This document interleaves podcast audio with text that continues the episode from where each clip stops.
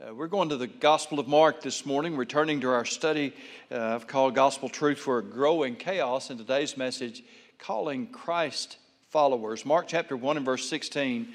And as he walked by the Sea of Galilee, he saw Simon and Andrew, his brother, casting a net into the sea, for they were fishermen.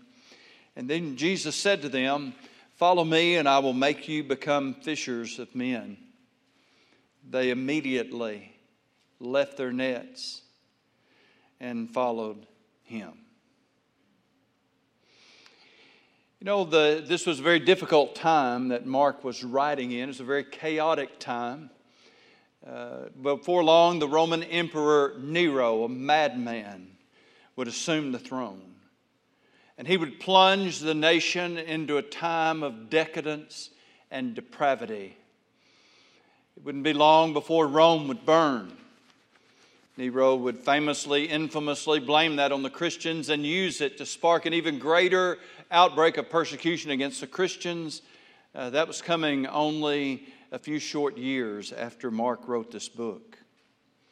Uh, Mark was not one of the apostles, you remember, but he certainly was around uh, those apostles. Many of them have looked at him as being a protege of Simon Peter. We don't know that for sure but we do know that he was around them a lot. And he's writing uh, just a couple of decades, about 20 years or so uh, after Jesus had died, was buried, rose again, and ascended back into heaven. So uh, Mark's time, message came at a very, very important time. His goal was simple. There were people out there who didn't know Jesus Christ, and they needed the truth the truth of who Jesus was and what he had done. They, he needed to proclaim to them the truth of the gospel, and thus this book. Those who believed on the Lord Jesus Christ, though, also needed the truth of who Jesus is and what He's done. Let me tell you this morning, we never outgrow as God's people our need to think about Jesus Christ and who He is and what He has done for us. If you find your spiritual life growing a little bit stale, pick up one of the gospel accounts and start reading. Get in there, read it, study it. Uh, because we always need to be inspired and enthused and invigorated by the message of who Jesus Christ is and what he has done. Now we come to this place where Jesus is calling people to follow him. And as we look at this message, we're going to see the truth of what our part is in all this. Where do we fit in? Christ followers. I read the story this week of a pastor during World War II who was brought a telegram. Remember, this was before uh, every household had a telephone, many people didn't have them. And uh, the, so Western Union brought this telegram to the pastor to deliver to one of his rural church members.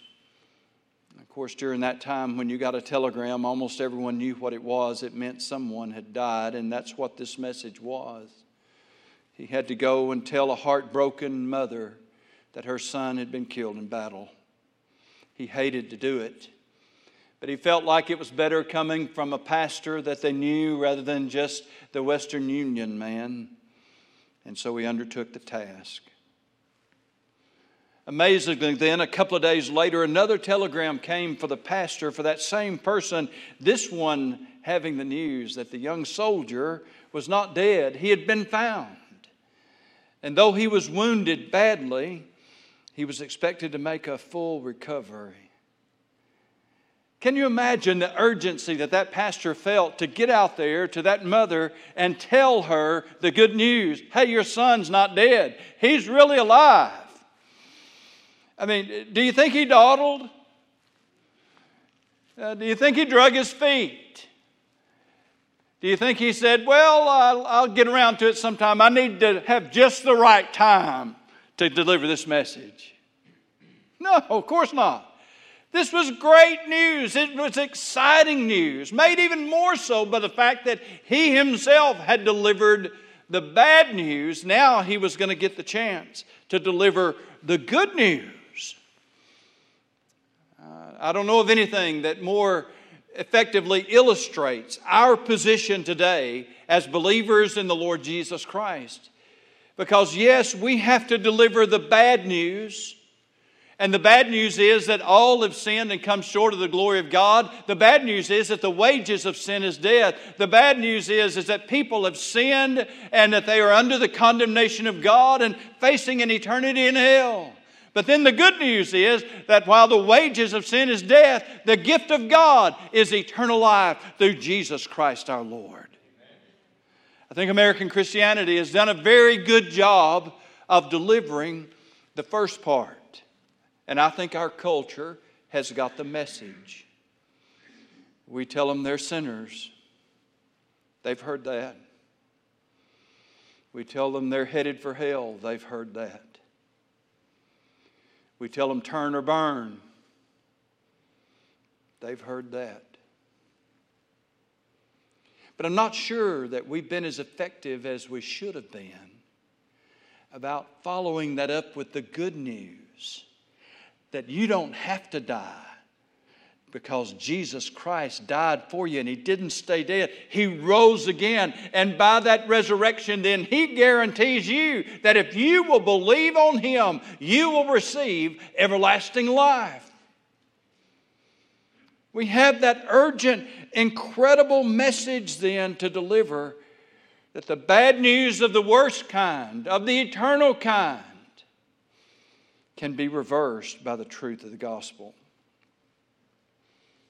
And so today, when we begin to consider our part in all of this, this is where we're going to come in and, and how Jesus then is calling us as his people and has called us to be followers of him. And we see it play out in our text, Mark chapter 1, verse 16. As he walked by the Sea of Galilee, he saw Simon and Andrew, his brother, casting a net into the sea, for they were fishermen. Then Jesus said to them, Follow me, and I will make you to become fishers of men. They immediately left their nets and followed him. When he had gone a little further from there, he saw James, the son of Zebedee, and John, his brother, who also were in the boat mending their nets. And immediately he called them and they left their father Zebedee in the boat with the hired servants and went after him. And so, the first thing that we see in this passage is the regular people that Jesus called. These were famous people to us Peter, James, John, Andrew. Ah, we know them well. So many other things had happened that Mark doesn't put into his account. Account ministry has gone on, miracles have happened, uh, but instead he goes directly from Jesus' baptism to his preaching of the gospel, and now he is calling his followers, his disciples. He introduces it so carefully for us and yet so succinctly. Jesus was taking a walk by the Sea of Galilee. He encounters some brothers, Simon and Andrew by name. They were casting a net into the sea. And most of you, I'm sure, are familiar with that action, how it works. It is a circular net. They'll come in the uh, radius of five feet, some of them 10 feet and even bigger.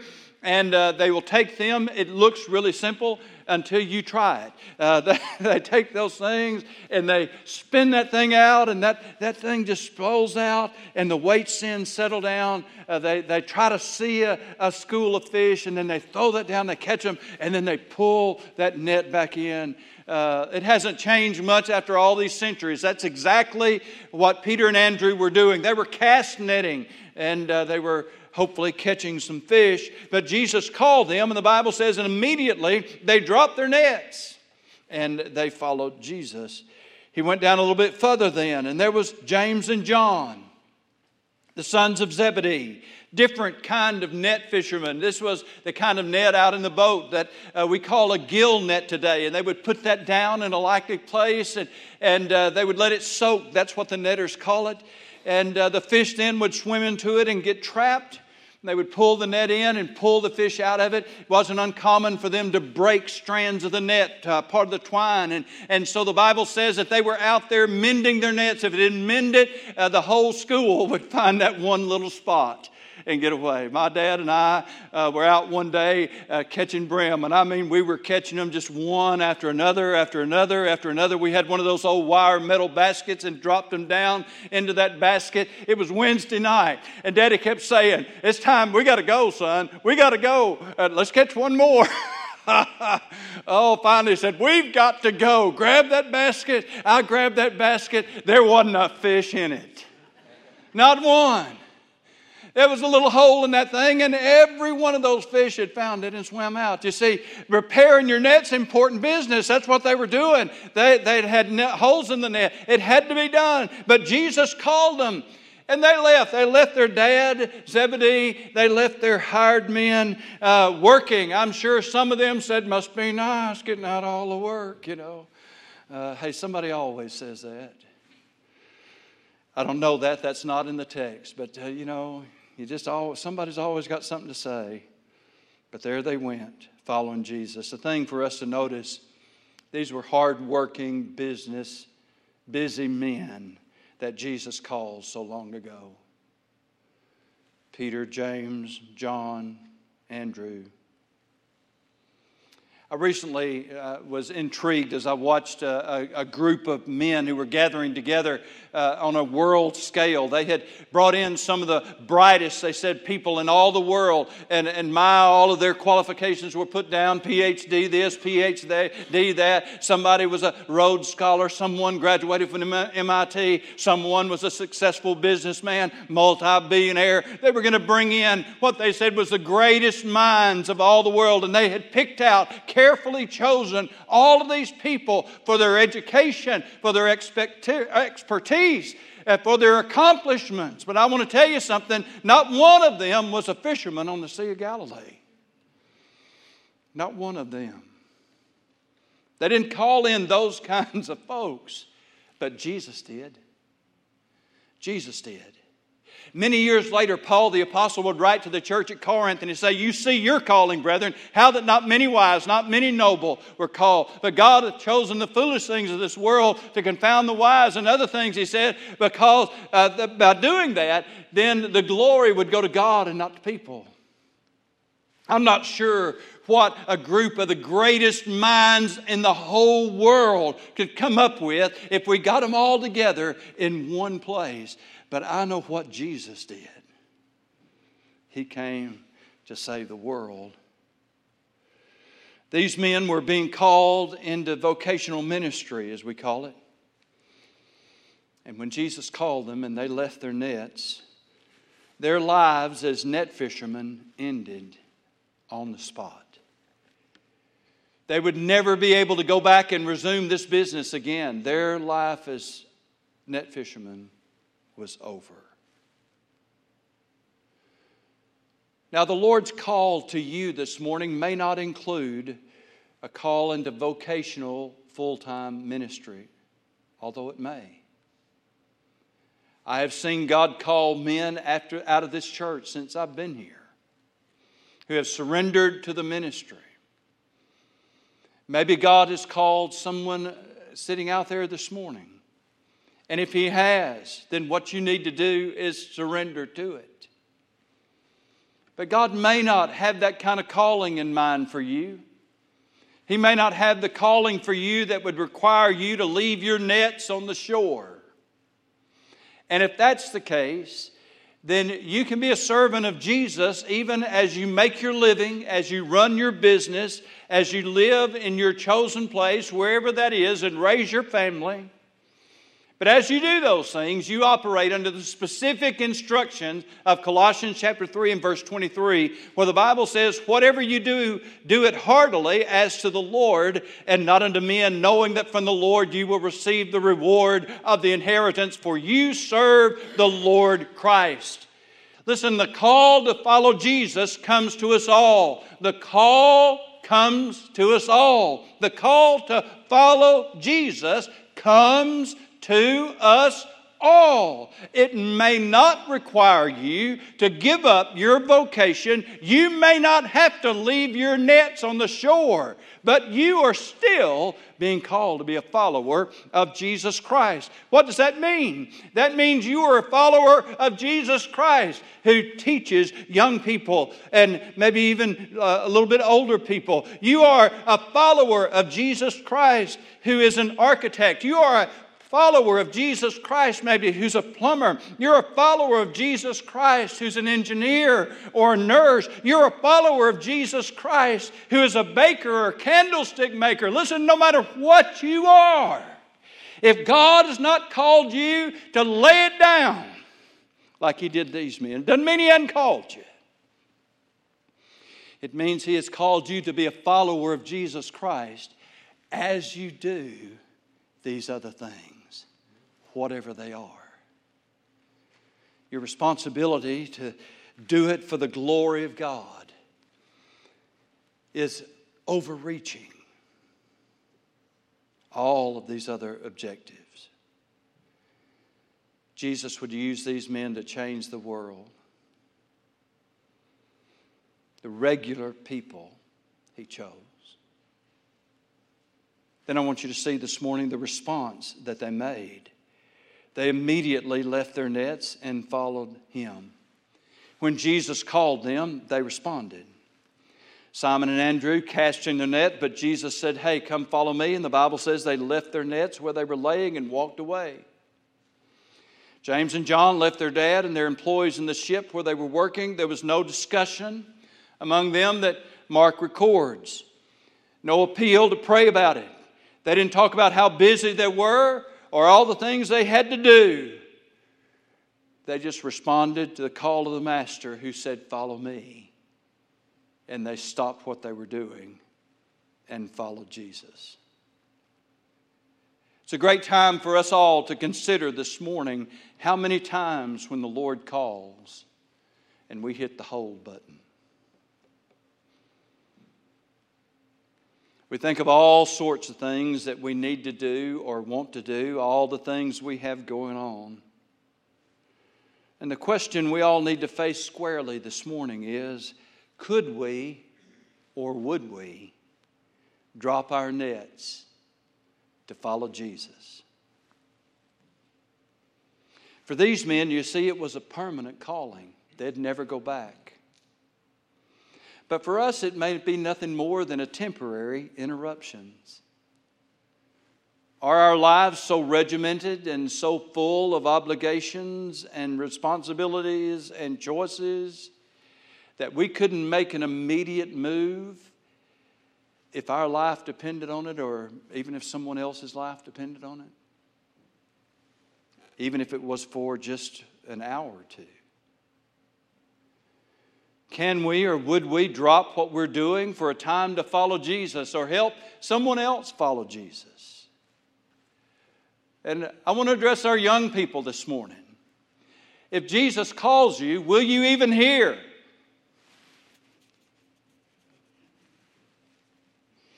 I guarantee you, I've talked to a lot of kids that, huh? Let me ask you can you put that thing down long enough to hear from Jesus? Could you put that game you're playing down? Can we get away from that social media just for a moment? Can we put it down? Can we tell our friends, I don't have time for you right now? Can we skip that practice? Could we turn away from some obligation in order to answer the call of Jesus Christ. Just because you're young doesn't mean God won't call you. I was 14 years old when He called me. And you know who I talked to about it? God. I didn't talk to my friends. I didn't talk to my mama. I didn't talk to my dad. I knew God was calling me to be a preacher, and I answered that call. I'm not bragging to you today. I'm just telling you, young people, just because you're a teenager doesn't mean God won't call you. he can, He does. And when God calls, the appropriate response is put before us in our text. We need to stop what we're doing. We don't want to say, I, I want to spend some time, I got to think this over. Mm-mm. I want you to use your imagination for a moment. What would have happened if these men would have said no? Others did. We know that. Others, Jesus said, Come and follow me. And they said, I, am busy. I, I got to go bury my dad. I got this. I got that. Others did. These didn't.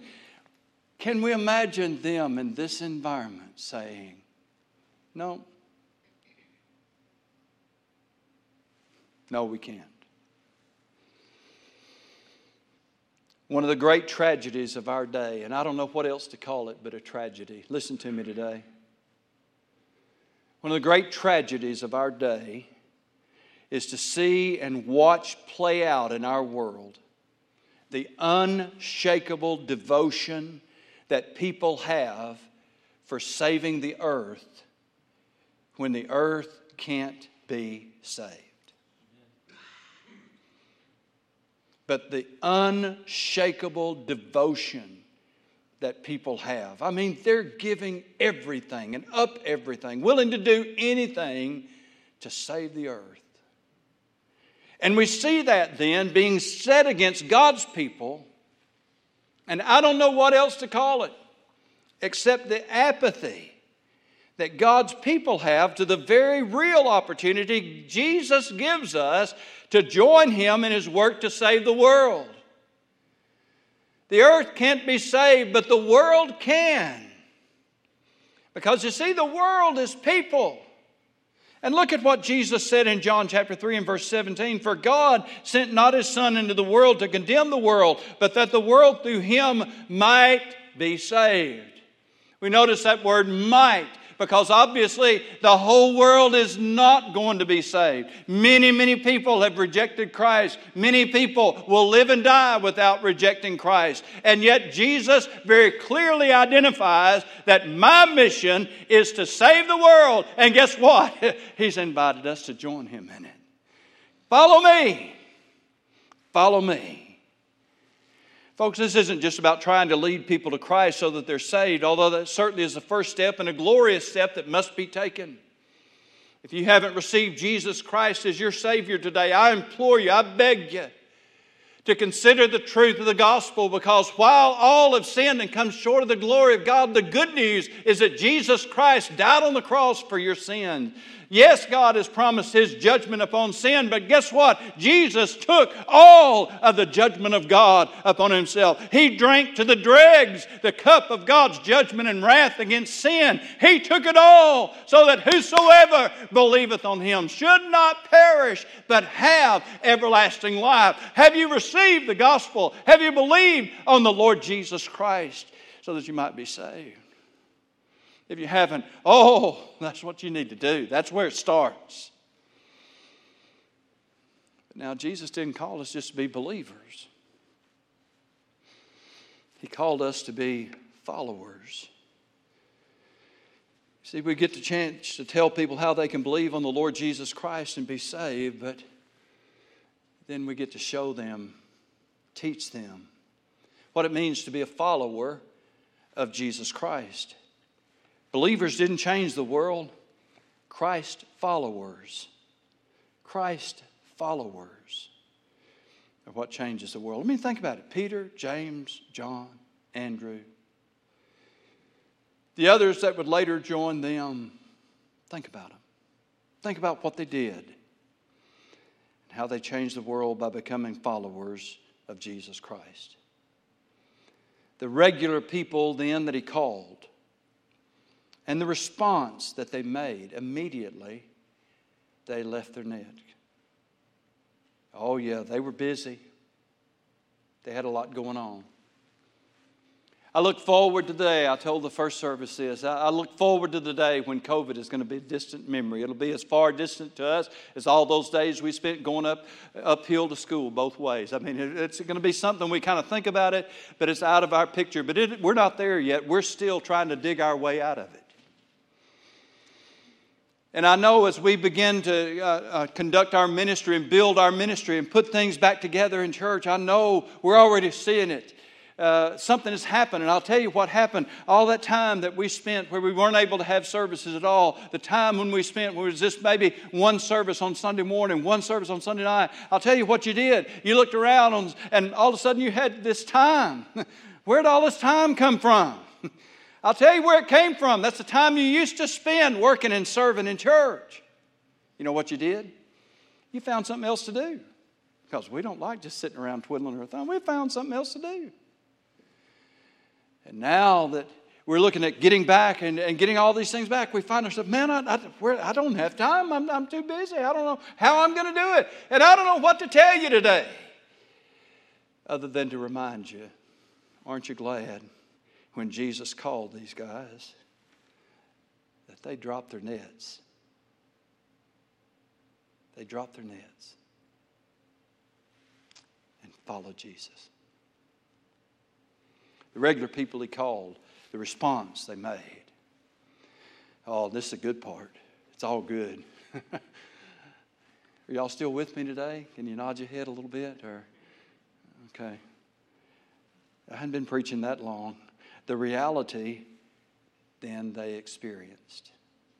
Then Jesus said to them, Follow me, and I will make you become fishers of men. Over the years, so much emphasis, I think, has been placed on the fishers of men part, and not to say that it's not important because it is.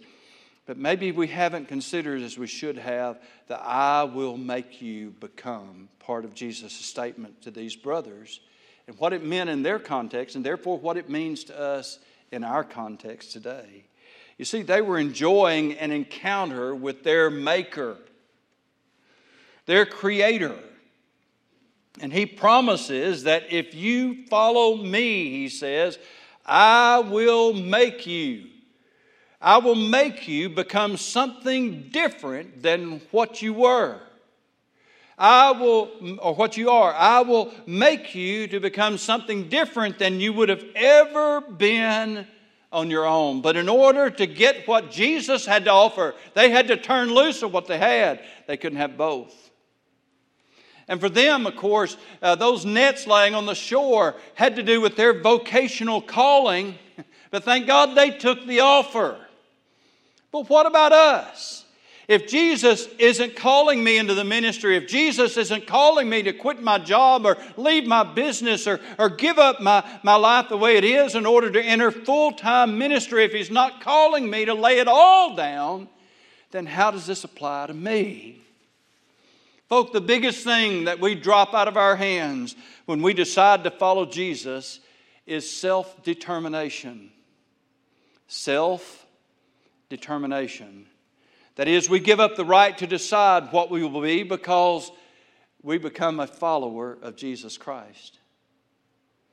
I want you to use your imagination again for a moment. Remember, I asked you to imagine, try to imagine uh, Peter, James, and John and Andrew if they'd said no to Jesus. That's hard to do. Imagine with me Simon Peter then without Jesus. Well, the first thing is, of course, it'd just be Simon. Peter was the one, uh, was the name Jesus gave him. It'd just be Simon. Uh, he would spend his life throwing a net into the sea and pulling it out. He'd make a few trips to Jerusalem a year because he had to. It's about a 70 mile trip. Uh, he would make that trip. He would live and die right there on the Sea of Galilee, catching fish and never go very far about it.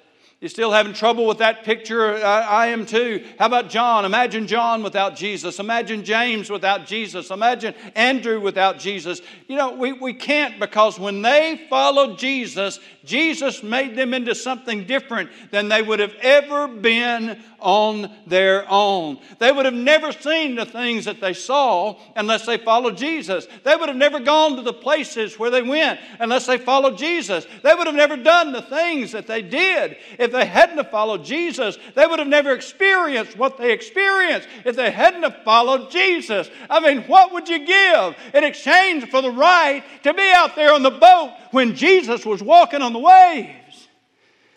They'd have never seen that.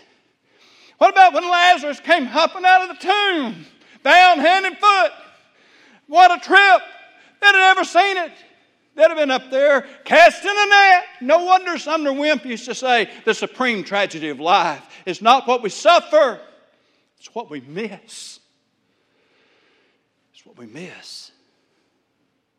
Jesus said, Follow me, and I will make you to become something entirely different than what you've been. Oh, you say, I've messed up. Man, you just don't know. I'm, I'm too old. I'm too messed up. I'm too deep in over my head. I, I can't get, I, I couldn't quit. I, have been abused. I've been bullied. My life is ruined. I've made bad choices. Uh, I want to read a passage to you this morning. It's not unfamiliar to us. It may be new, though, to somebody here. It's in the Old Testament book of Jeremiah, chapter 18. When God told Jeremiah, Go down to the potter's house, and there I will cause you to hear my words. I want you to go to the potter's house, Jeremiah, and I'm going to speak to you there. So I went down to the potter's house, and there he was making something on the wheel.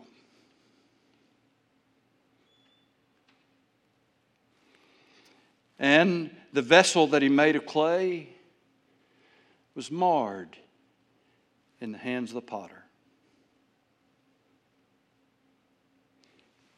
So he made it again into another vessel as it seemed good to the potter to make. Then the word of the Lord came to me. Remember, God said, You go down to the potter's house and I'll speak to you there. Sure enough, here he is. The word of the Lord came to me, saying, O house of Israel, can I not do with you as this potter, says the Lord? As the clay is in the potter's hand, so are you in my hand, O house of Israel. It is not a small thing or a light thing when the maker of heaven and earth says, If you'll follow me, I'll make you something different than you've ever been before, something different than you would have ever been on your own.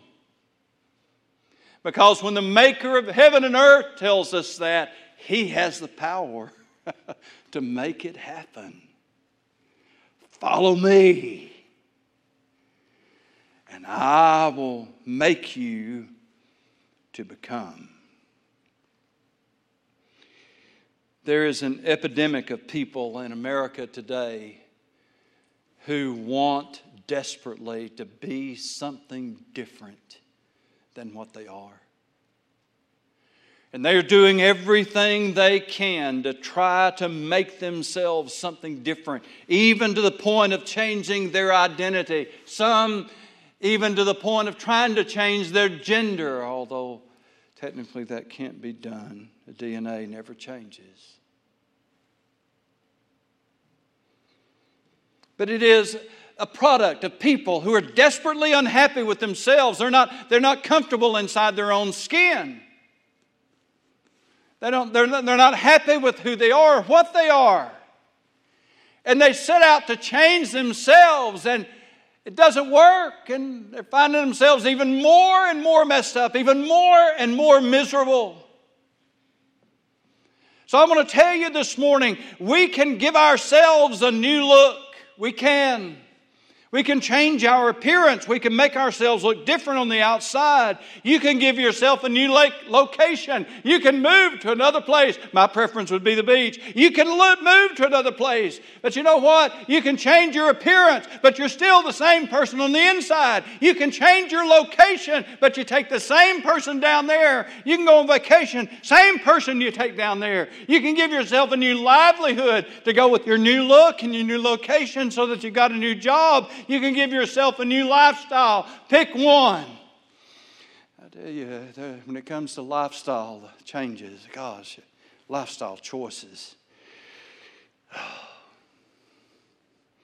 You can change your look, you can change your location, you can change your livelihood, you can change your lifestyle. But only the Lord Jesus Christ can change your life.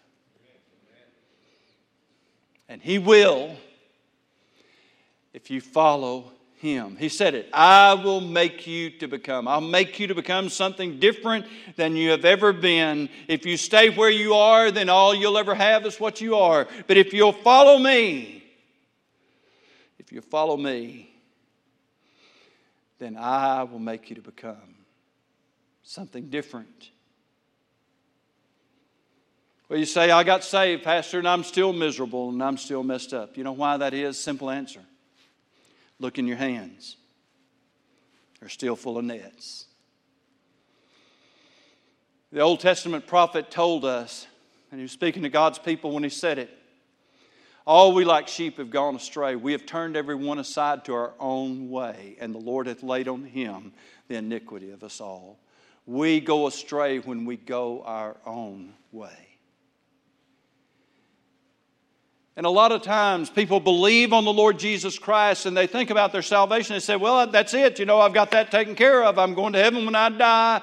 And you think that's all it is. There's more to it. Jesus called us to be followers. He did not send us out in the Great Commission and say, Go into all the world and make believers. He said, Go into all the world and make followers, disciples. That's what He's called us to be followers of Jesus. And that is as consuming for us as it was for the first century apostles. It may not require you, it may, it may not require you to give up your job or your home or your livelihood or your living. It may not, like it did them. You may not have to leave your nets laying on the shore. But Jesus called you to follow him just the same. And if we make that our life objective to follow the Lord Jesus Christ, he gives us an answer, a response, a promise.